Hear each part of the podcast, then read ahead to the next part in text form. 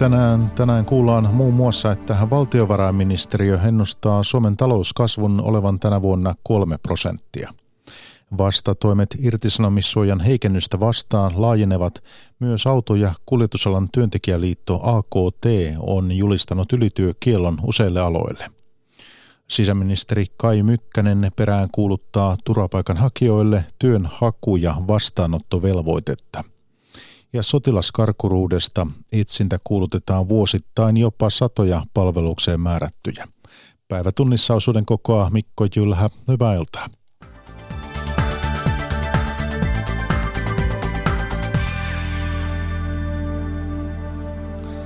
Suomen talous on tällä hetkellä suhdanne huipussa ja talouskasvu kiihtyy tänä vuonna kolmeen prosenttiin, ennustaa valtiovarainministeriö. Tuottavuuden kasvu on nostanut työllisyyden ennätyslukemiin ja VM ennakoi, että työllisyysaste nousee ensi vuonna noin 72,5 prosenttiin, eli yli hallituksen tavoitteen. Työttömyys alenee 6,9 prosenttiin. Työllisyys pysyy korkeana, mutta ensi ja seuraavana vuonna talouskasvu hidastuu noin puolentoista prosentin tuntumaan, kun rakentaminen alkaa hiipua ja vienti heikentyä. Ylijohtaja Mikko Spolander valtiovarainministeriöstä.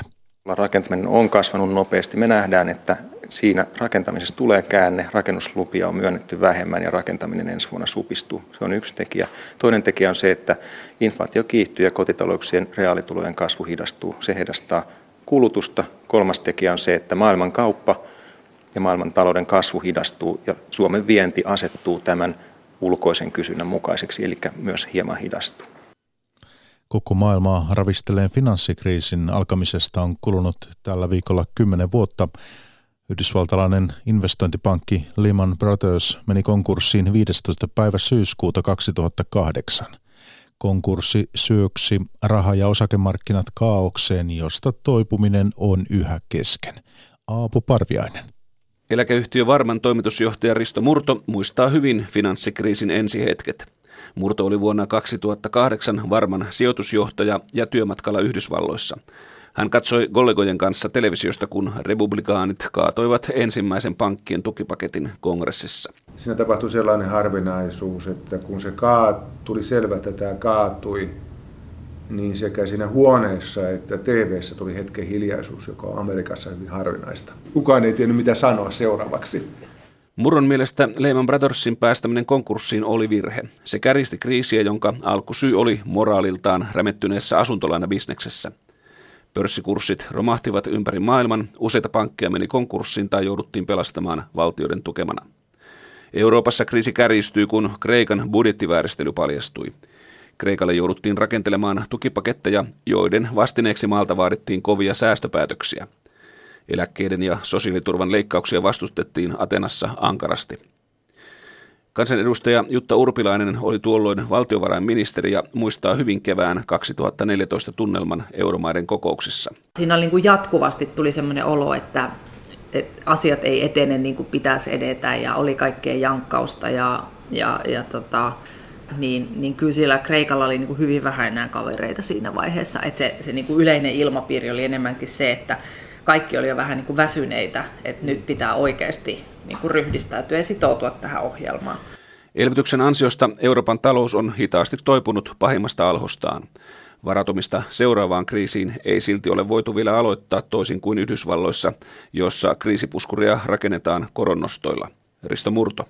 Jos meillä tulisi huomenna samanlainen kriisi, niin meidän korot ovat jo nollassa jo valmiiksi, keskuspankin taseet ovat jo, jo taivaassa jo valmiiksi. Eli, eli semmoista niin kuin riskipuskuria ei ole. Euroopan keskuspankin arvellaan aloittavan ohjauskoron nostamiset aikaisintaan ensi vuonna kesällä tai vasta syksyllä. Auto- ja kuljetusalan työntekijäliitto on julistanut ylityökielon useille aloille.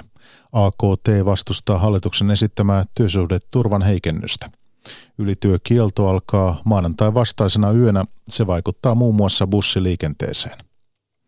Myös teollisuuden työntekijät ja toimihenkilöt aloittavat ylityökiellon maanantaina vasta toiminnan hallituksen suunnitelmille heikentää irtisanomissuojaa alle 20 työntekijän yrityksissä. Suomen yrittäjät puolestaan kannustaa hallitusta viemään lakihankkeen maaliin. Ykkösaamussa Tilanteesta keskustelivat puheenjohtaja Riku Aalto Teollisuusliitosta ja työmarkkinajohtaja Janne Makkula Suomen yrittäjistä. Toimittajana Seija Vaaherkumpu. Riku Aalto, miksi Teollisuusliitto ja Ammattiliitto Pro aloittavat ylityökiellon maanantaina? No me olemme äh, sitä varten tässä liikkeellä, että, että koemme, että tämä kyseinen lakihanke, jota hallitus nyt on tässä tehnyt ja, ja, ja tota, haluaa viedä eteenpäin, johtaa työmarkkinoilla epätasa-arvoiseen kohteluun työntekijöiden osalta, aiheuttaa epävarmuutta, johtaa pärstäkerroin irtisanomisen mahdollisuuden kasvamiseen. Nämä on niitä syitä, minkä takia me koetaan, että nyt on aika tässä, tässä tehdä näitä painostustoimia, joilla me saadaan tällainen lakivalmistelu lopetettua. Se on tavoite. Janne Makkula, miltä kuulostaa tuo Riku Aallon ja Teollisuusliiton tavoite? No se kuulostaa sillä tavalla erikoiselta, että kun tämän koko lakihankkeen idea on helpottaa työllistämistä pienissä yrityksissä, ja, ja, ja sinne ne työpaikat on syntyneet ja sinne ne tulevat jatkossakin syntymään. Meillä on valtava määrä työttömiä edelleen, jotka, ja, ja me tarvitaan dynamiikkaa työmarkkinoille, liikettä työmarkkinoille, jotta me saadaan työllisyysastetta ylös, jotta me pystytään rahoittamaan meidän hyvinvointipalvelut myös jatkossa me, jos me katsotaan tämän ikään kuin ajankohtaisen asian yli vähän pidemmälle, niin on ihan selvää, että meidän tarvii tehdä tässä maassa sellaisia työlainsäädännön muutoksia, jotka muuttaa työmarkkinoiden toimintaa. Tämä on yksi asia, tarvitaan paljon muutakin, mutta niiden pitää kohdentua nimenomaan siihen, että työllisyys kasvaa ja työllistäminen helpottuu. Tämä on, tämä on yksi niin kuin elementti ja palanen siinä. Mm. Muutosta tarvitaan, sanovat Suomen yrittäjät. Kuunnellaan vähän, mitä työministeri Jari Lindström sanoi eilen, kun ammattiyhdistysliike on nyt ilmoittanut tästä, että ylityökielto kielto alkaa. Toivottavasti tämä nyt ei lähde aivan lapasesta, että, että tässä on todellakin aikaa vielä ja se lopullisen esityksen pyytäisin malttia, että maltettaisiin odottaa siihen lopulliseen esitykseen, että mikä, mikä tuonne eduskuntaan menee ennen kuin tehdään jotakin, jotakin tämmöisiä toimenpiteitä, mutta mä oon ymmärtänyt näin, että on aloja, jotka on ilmoittanut, että heille ei riitä mikään muu kuin se, että hallitus vetää esityksen pois, eikä tuo eduskuntaan ollenkaan sitä. Riku Aalto, miksi teillä on niin kiire siellä liitoissa aloittaa toimet, kun hallitus vetoaa tässä ja pyytää malttia? Niin, me olemme hallitukselle käyneet kertomassa oikeastaan siitä kehysriestä lähtien, jolloin tämä esitys tuli, tuli pöytään, että että me emme pidä sitä hyvänä esityksenä. Sen työllistämisvaikutukset ovat muun muassa Etlan ja palkansaajan tutkimuslaitoksen tutkimusten mukaan marginaalisia, jos niitä on ollenkaan. Ja tätä vuorovaikutusta on maan hallitukselle käyty kertomassa viimeiset kolme kuukautta, neljä kuukautta. Sieltä. Mutta ette halua odottaa valmista esitystä? No, me saimme, saimme tuota noin heiltä lausuntopyynnölle heidän muistionsa, jonka perusteella lausuntoja käsittääkseni annettiin noin sata. Ja viime kerralla, kun aktiivimallia käsiteltiin, niin meitä arvosteltiin voimakkaasti siitä, että me olemme niin myöhään liikkeellä. Nyt me haluamme vaikuttaa asioihin silloin, kun niitä valmistellaan ja, ja tuota, sen takia olemme nyt liikkeellä. Mm. No vielä Janne Makkulalta, kun, kun teknologia teollisuus on myös ottanut kantaa ja, ja sieltä sanottiin, että työtaistelut toimilla syödään pohjaa talouskasvulta. Nyt puhutaan ylityökiellosta, niin miten tämä ylityökielto siellä yrityksissä vaikuttaa niin järeästi, että, että voidaan sanoa, että talouskasvulta pohjaa syödään? Tässähän on ilmoitettu palkansaajapuolelta, että, että on ensimmäinen vaihe ja on kenties jotain muita tulossa. Mä muistuttaisin kuitenkin siitä, että jokaisella etujärjestöllä on ollut ja on mahdollisuus vaikuttaa eh, ja, ja tuoda ne omat näkemyksensä siinä normaalissa lainvalmisteluprosessissa esille. Suomi on demokratia, jossa hallitus valmistelee lainsäädäntöä ja eduskunta sitten päättää. Mun mielestä tätä pitäisi kaikkien kunnioittaa. Että nyt tässä eh, kohdennetaan toimenpiteitä yrityksiin ja aiheutetaan sinne haittaa ja vahinkoa sama, samalla tavalla työntekijöille.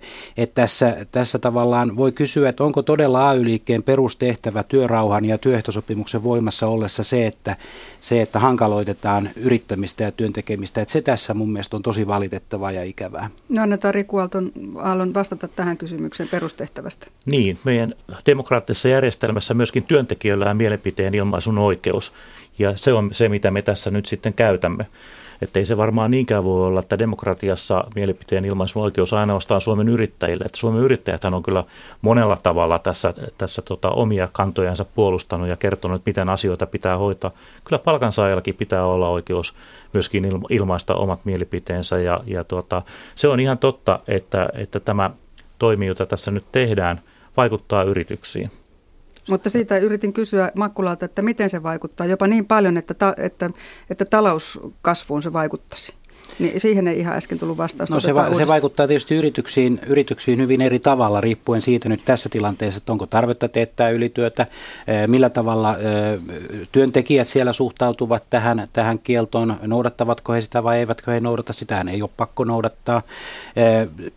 Varmasti se, se, se niin kuin kohdistuu eri tavalla, mutta, mutta ei, se, ei se millään lailla niin kuin lisää lisää tuottavuutta eikä lisää sitä toimeliaisuutta, vaan päinvastoin vähentää sitä. Hmm. No kuunnellaan vielä toinenkin viesti hallituksesta. Nyt äänessä on Juha Sipilä, joka sanoi syyskuun alussa TV Ykkösaamussa, että tästä hankkeesta heikentää pienten yritysten irtisanomissuojaa, työntekijöiden irtisanomissuojaa. Siitä pidetään kiinni. Me hyvässä yhteistyössä, yhteishengessä neuvotellaan ja, ja, ja, ja saadaan lopputulos aikaan. Mutta siitä en halua antaa periksi, että että me, meillä on kymmeniä ja kymmeniä toimia, joista tämä, tämä on yksi. Että meidän pitää uskaltaa jatkaa niitä toimia, jotka madaltavat sitä ihmisen palkkaamisen kynnystä ja, ja sillä tavalla nostaa tuota työllisyysastetta. Tässä on varmasti vielä ensi kaudellakin kipeitä toimia edessä. Esimerkiksi paikallisen sopimisen pitää selkeästi lisääntyä. Eli Sipilän viesti oli se, että ei tässä vielä kaikki. Toinen viesti oli se, että siellä on pieni portti auki sille, että kritiikkiä kuunnellaan tämän nimenomaisen esityksen kohdalla. Riku Aalto, jos lopputulos olisi nyt mitä hyvänsä sitten tämän esityksen kanssa, ei miellytä AY-liikettä. Mitä tapahtuu seuraavaksi? No niin kuin tiedetään, niin meidän vielä äh, se esityksen aikataulu on vielä vielä auki. Ja eilen taas äh, ministeri Lintilä sanoi uutisissa, että ei välttämättä ehdi edes tämän eduskuntakauden aikana – aikana tuota, käsittelyn, eli siinä on tällainenkin puoli olemassa. Samaan aikaan on hyvä todeta, että pääministeri Sipilä kävi myöskin SAK-hallituksessa silloin, kun kikyä käsiteltiin. Ja hän kävi vannomassa siellä, että, että tuota, jos te tämän kikyn teette, työttömyysturvaan ei tehdä leikkauksia eikä myöskään tehdä työelämän lainsäädäntöön muutoksia muuten kuin kolmikantaisesti yhdessä valmistelemalla. Että, että tässä voi tietysti niin kuin kyseenalaistaa pääministerin lausunnot sitten sen johdosta, että, että koska he ovat tiukkana ja koska he eivät ole tiukkana. Ainakaan meille annetut lupaukset, mitä he ovat tehneet, kun kilpailukykysopimusta tehtiin, niin ei näytä pitävän, että, että tuota, on niin kuin aina kuulijan arvioitavissa sitten, että miten sanotaan, että kato, kehen luotat. Hmm, mutta mitä tapahtuu seuraavaksi? Onko siellä jo, jo, tai mitä siellä on suunnitteilla, sanotaan näin? No, meillä ei ole vielä tämä ensimmäinenkään toimi tästä lähtenyt, lähtenyt tuota käymään, että se on vasta maanantaina, kun alkaa, alkaa tämä ylityökielto. Ja me tietysti seuraamme, että mikä sen vaikutukset on, ja, ja sitten meillä on jatkopäätöksiä sen jälkeen, jos tarve on, on niitä tehdä. Että mä tietysti toivoisin, että tästä löytyy, löytyy nyt sitten, kun, kun äh, ministeri Lindström sanoi, että malttia pitää olla, niin mä toivon, että siellä nimenomaan ymmärretään myöskin siellä hallituksen puolella, että malttia pitää olla, kun näitä asioita viedään eteenpäin, jos niitä viedään eteenpäin. Niin, no kuitenkin tässä nyt Sipilän viesti oli, että, että kuten sanoin, että ei tässä vielä kaikki, että muitakin mm. toimia tarvitaan. Janne Makkula, mitä te toivotte hallitukselta tämän irtisanomisasian lisäksi?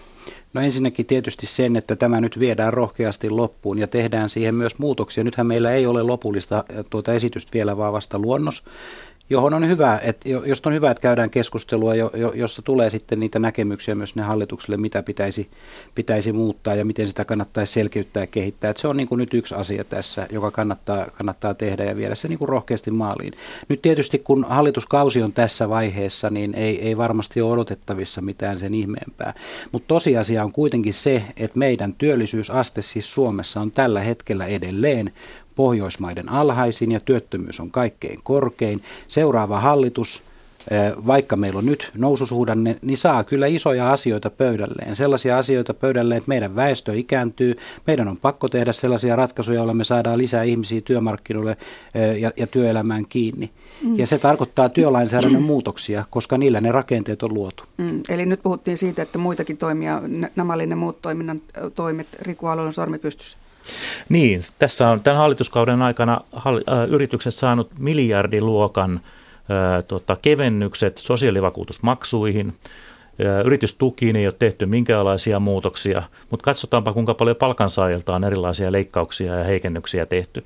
Et kyllä tämä valittu politiikka myöskin on sellainen, että, että tota, tavalliset työntekijät on tämän äh, leikkausten ja, ja näiden vaikutusten kohteena – yrityksille on annettu aika paljon erilaisia e, etuisuuksia tai niitä ei ole leikattu ja, ja verohelpotuksia on annettu ja niin edelleen. Että, että meillä, meillä tämä kuuluisa kentän väki on sitä mieltä, että nyt riittää. Mm.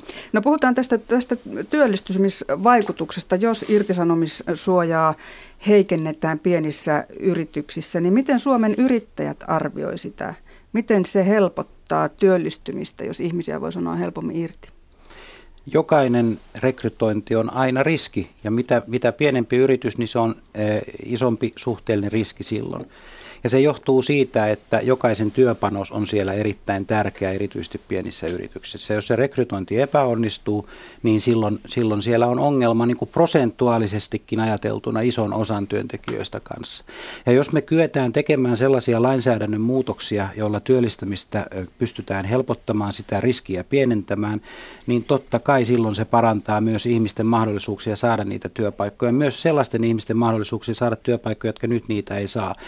Ja Tuohon äskeiseen mä haluaisin vielä sanoa sen, että ainoastaan sel- menestyvät yritykset pystyvät työllistämään. Ja sen takia on tärkeää, että tehdään sellaisia muutoksia lainsäädäntöön ja rakenteisiin, jotka edesauttaa ja parantaa yritysten toimintaympäristöä. Tämä ei ole tällainen vastakkainasettelu yritys työntekijä, vaan, vaan tässä ollaan lopulta samassa veneessä me kaikki.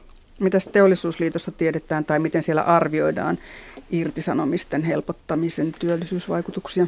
No kun tuota, me ollaan ajateltu tämä asia sillä tavalla, että, että kun meillä on näitä tutkimuslaitoksia, jotka tämän asian on arvioinut, niin, niin tota, uskottavuus näille asioille syntyy paljon paremmin silloin, kun nämä tutkimuslaitokset näitä arviointia tekee. Et jokainen voi puhua tietysti omassa asiassaan, miten parhaaksi se näkee, mutta nyt tällä hetkellä muun muassa Etla ja palkansaajan tutkimuslaitos on tehnyt arvioon näistä ja todennut, että työllisyysvaikutuksia ei ole.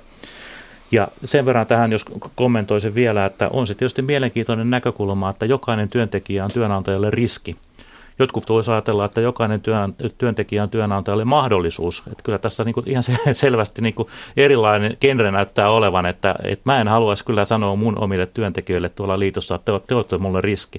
Että kyllä mä haluaisin sanoa kyllä heille, että kyllä te olette meille mahdollisuus tehdä hyviä asioita tässä liitossa. No Janne Makkula, kun työntekijän koeaika on, tai se voi olla kuusikin kuukautta, niin, niin eikö se ole jo riittävä aika selville saada sen, että menikö se rekrytointi pieleen vai onnistuiko? Työsuhdehan on jatkumo ja parhaassa tapauksessa se jatkuu pitkään. Ja koeaika on siinä työsuhteen alussa sitten, sitten joitakin kuukausia, lain mukaan enintään kuusi kuukautta. Tesseissä on lyhyempiä koeaikoja. Totta kai työntekijät ovat mahdollisuuksia ja, ja, ja he ovat niin se tärkeä voimavara siellä yrityksessä.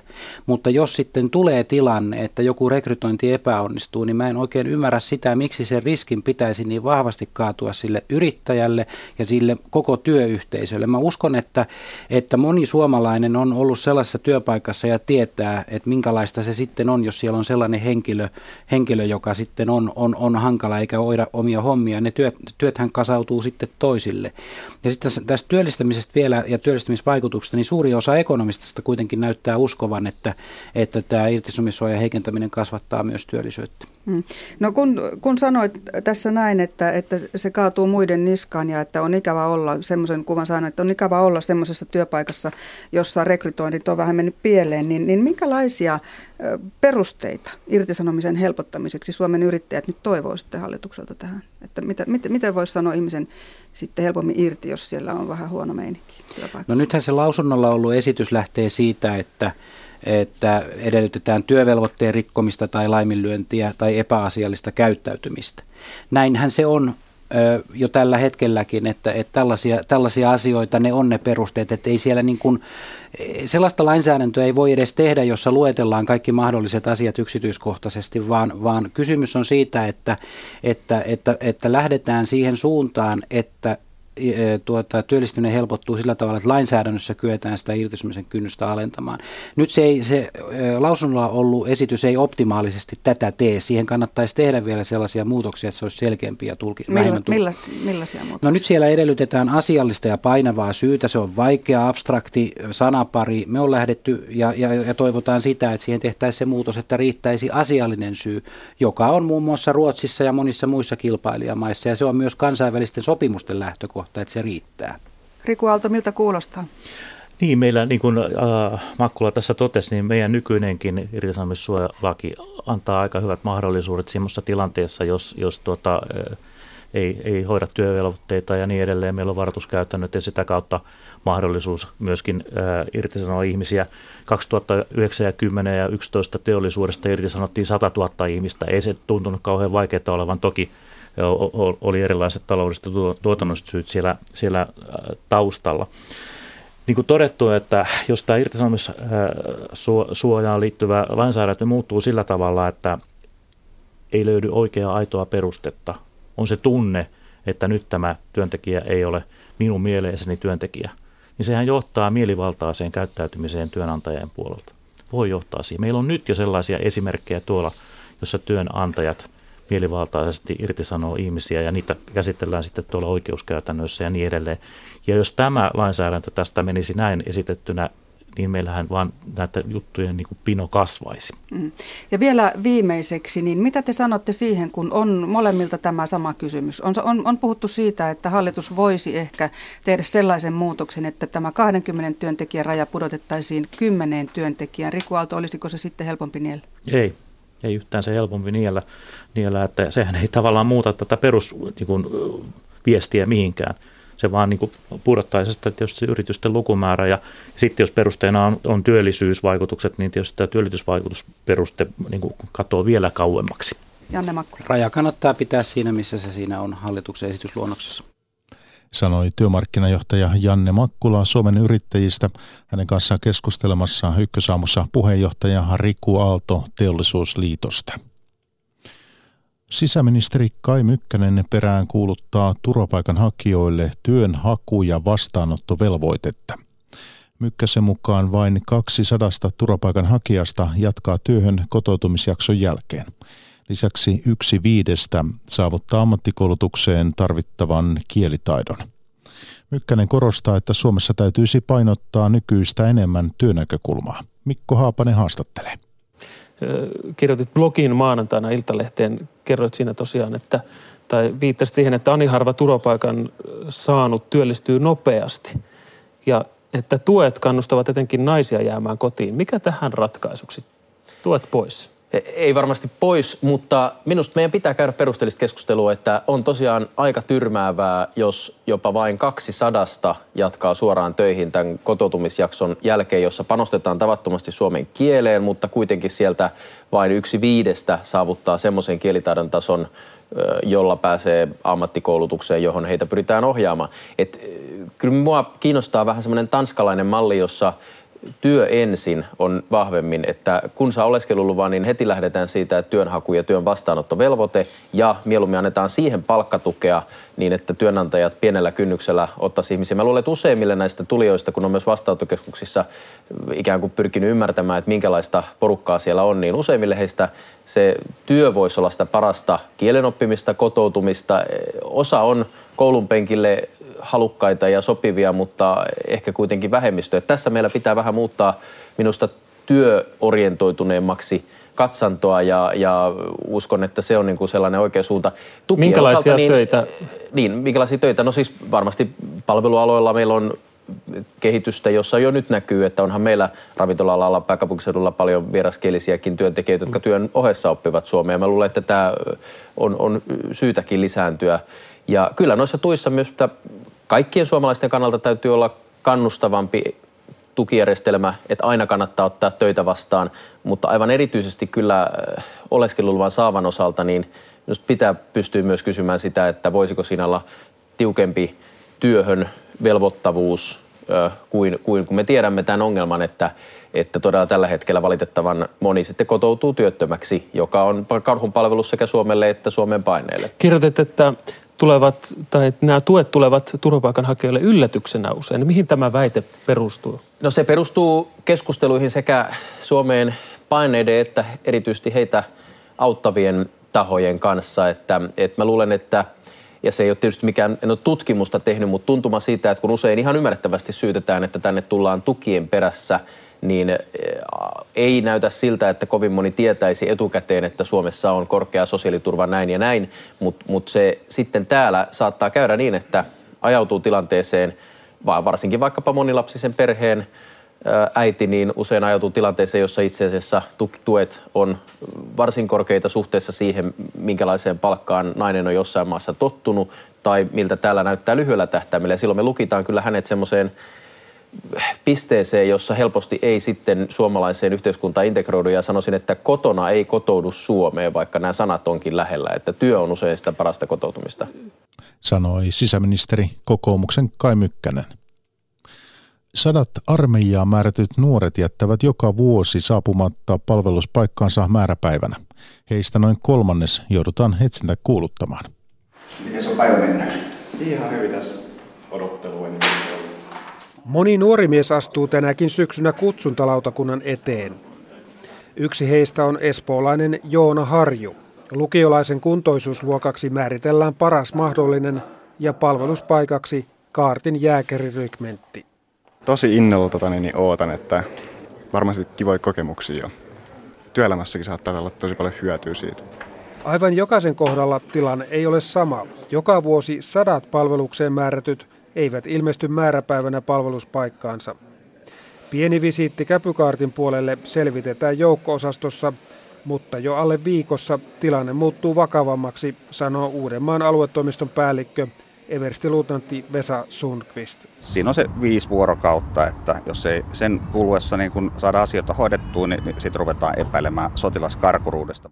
Vuosittain sotilaskarkuruudesta etsintä kuulutetaan kymmeniä tai jopa satoja palvelukseen määrättyjä. Kymmenen vuoden takaa kateissa on edelleen kolme karkuria, tältä vuodelta yli 140. Karkuruus käsitellään käräjäoikeudessa ja poliisi puolestaan joutuu toimittamaan kiinni jääneet kasarmille. Everstiluutnantti Vesa Sundqvist. Tyypillisesti saattaa olla vaikka tuolla passin tarkastuksessa lentokentällä, että huomataan, että etsintäkuulutus on päällä ja, ja sitten poliisi joko toimittaa tai, tai me haetaan niin, niin nuori, nuori tota noin, joukko-osastoa ja asia käsitellään. Sotilaskarkuruuden takana on yleensä kaksi syytä. Osalla on mielenterveys- tai huumeongelma, osa yksinkertaisesti unohtaa tai ei välitä tulla palveluspaikkaansa. Näin kesällä palveluksensa aloittava Joona Harju. En mä tiedä, miten se voi olla niin vaikea unohtaa tai mitä. Että kyllä mun mielestä ainakin tosi iso päivä sinänsä. Että. Toimittaja edellä oli Timo Keränen. Valokuitujen asennus hiertää kuntien ja laajakaista operaattoreiden välejä. Esimerkiksi Ruotsista kopioitu nopeampi valokuitujen asennustekniikka ei ole ainakaan toistaiseksi tullut laajalti käyttöön Suomessa – Kunnat haluavat lisänäyttöä siitä, että totutusta poikkeava tekniikka toimii myös meidän oloissamme. Sara Salmi. Kirkkonummella asennustekniikalle eli mikrooitukselle on näytetty vihreää valoa. Omakotitaloalueella asfalttiin sahataan kapeaa uraa, johon valokuitukaapeli asennetaan. Liiketoimintajohtaja Sanna Mutka Telialta kertoo, että työ taittuu totuttua paljon nopeammin. Mikäli me tehdään perinteisellä menetelmällä, niin katuhan on auki ja pitkään, eli täällä on iso rakennustyömaa meneillään. Kun tehdään tällä menetelmällä, niin käytännössä lähdet aamulla töihin, niin koneet on talon edessä, niin iltapäivällä ne voi olla jo poissa. Mikrooituksessa kuitu asennetaan vain noin 40 sentin syvyyteen, kun tavallisesti kaapelit laitetaan syvemmälle. Nimenomaan tämä huolettaa kuntia. Esimerkiksi Helsingin kaupunki haluaa lisää käytännön kokemuksia. Helsingin alueiden valvonnan tiimipäällikkö Tapio Kaitainen. Verkottunut tai lohkeut asfaltti, niin se täällä Suomen oloissa sitten tuppaa sitten, tuppaa sitten murenemaan sitten talven aikana, jos siinä on ylimääräisiä vetoja tai railoja. Se esimerkiksi sitten, jos sitä katua avataan myöhemmin, saa haasteita ja myös sellaisia, että kenen vastuu on esimerkiksi sen kaapelin, mahdollisesti vaurioitavan kaapelin korjaaminen. Telia vakuuttaa, että Ruotsissa tekniikka on yleinen ja se on toiminut hyvin. Hinnalla mikrooitus ei pysty kilpailemaan. Valokuitu maksaa kuluttajalle saman verran tekniikasta riippumatta. Laajakaista asiat ovat hiertäneet kuntien ja operaattoreiden välillä aiemminkin, kertoo Kuntaliitosta Paavo Taipale. Operaattoripuolellahan on, on se pointti, että he kokee, että nämä kuntien lupamenettelyt ylipäänsä la, laajakaista rakentamiseen ja kaivu, kaivamiseen nähden niin on kankeita ja hitaita. Jos, jossain valitetaan myös, että niistä perittävät maksut on korkeita. Toisaalta taas sitten kaupunkien suunnasta tulee sitä viestiä toistuvasti, että rakenta, rakennustyön jälki on, laatu ei vastaa sitä, mitä on sovittu. Ja perjantaina päivätunnissa lopuksi kulttuuria. Lapin sodasta toipuva Rovaniemi herää henkiin Rovaniemen teatterin uutuusnäytelmässä Hovin pohja. Musiikkinäytelmän miljöönä on sodan aikana pommitetun Pohjanhovin raunioihin perustettu historiallinen ravintola. Sen baaritiskillä viihtyivät niin rakennusmiehet kuin kotiinsa palanneet evakotkin. Vielä viime syksynä tässä päidemme päällä kohosi Suomen kaunein hotelli. Hotelli Pohjanhovi. Ei kohoa enää. Saksalaisten räjäyttämän ulkomaillakin tunnetun funkkishotellin kellari kuitenkin säästyi ja siellä avautui ravintola Hovin pohja. Hovin pohjassa oli karvalakkipuoli ja fiinimpi ruokasali, valkoisine liinoinen, tietää käsikirjoittaja Esko Janhunen. Se oli koko ajan hyvin semmoista selviytymistaistelua, että siellä katto vuoti ja raplingit rapis seiniltä ja kaikesta oli puutetta. Ja tosiaan jouduttiin asettaa muutaman kerran pitkospuutkin sinne salin lattiolle, että siellä pystyttiin olemaan, niin paljon oli vettä. Kaksi vuotta toiminut Hovinpohja on Rovaniemen todellista historiaa. Kuvitteellista on henkilökunta, joka halusi tuoda raunioista nousevaan kaupunkiin iloa ja tulevaisuuden uskoa. Korviketta on niin kahvi kuin henkilökunnasta koottu tanssiorkesteri. Ravintolassa piipahtaa myös itse Alvar Aalto, jonka vastuulle annettiin kaupungin uusi asemakaava. Katsellaan huomenna sitä kaupungintalo, kirjasto, kongressi, konsertti ja teatteritalo suunnitelma. Ja tehdäänkin kuulee niistä sellaiset rakennukset, että katso ei vuoda koskaan ja niitä ei tarvitse remontoida ikinä. Toisin kävi, kovin toisin. Sisäilmaongelmista johtuvat remontit rasittavat nyt Rovaniemen taloutta, mutta murheet ovat sittenkin pienempiä kuin 70 vuotta sitten. Kotiseudun historia on jotain, jonka ohjaaja Tero Heinämäki uskoo kiinnostavan teatterin katsojia kaikkialla. Tietysti jollekin brittifarssillakin on niin kuin paikkansa, mutta tota, ihmisillä on myöskin janoa ja intoa niin kuin saada siitä omasta historiastaan kiinni. Se antaa myös meille niin kuin kuvia, niin kuin esimerkiksi tämä kuva, että vaikka on niin kuin kurjaa ja on niukkuutta, niin silti ihmiset voi elää täyttä elämää ja rakastaa sanoi ohjaaja Tero Heinämäki, toimittaja tuossa Annu Passoja.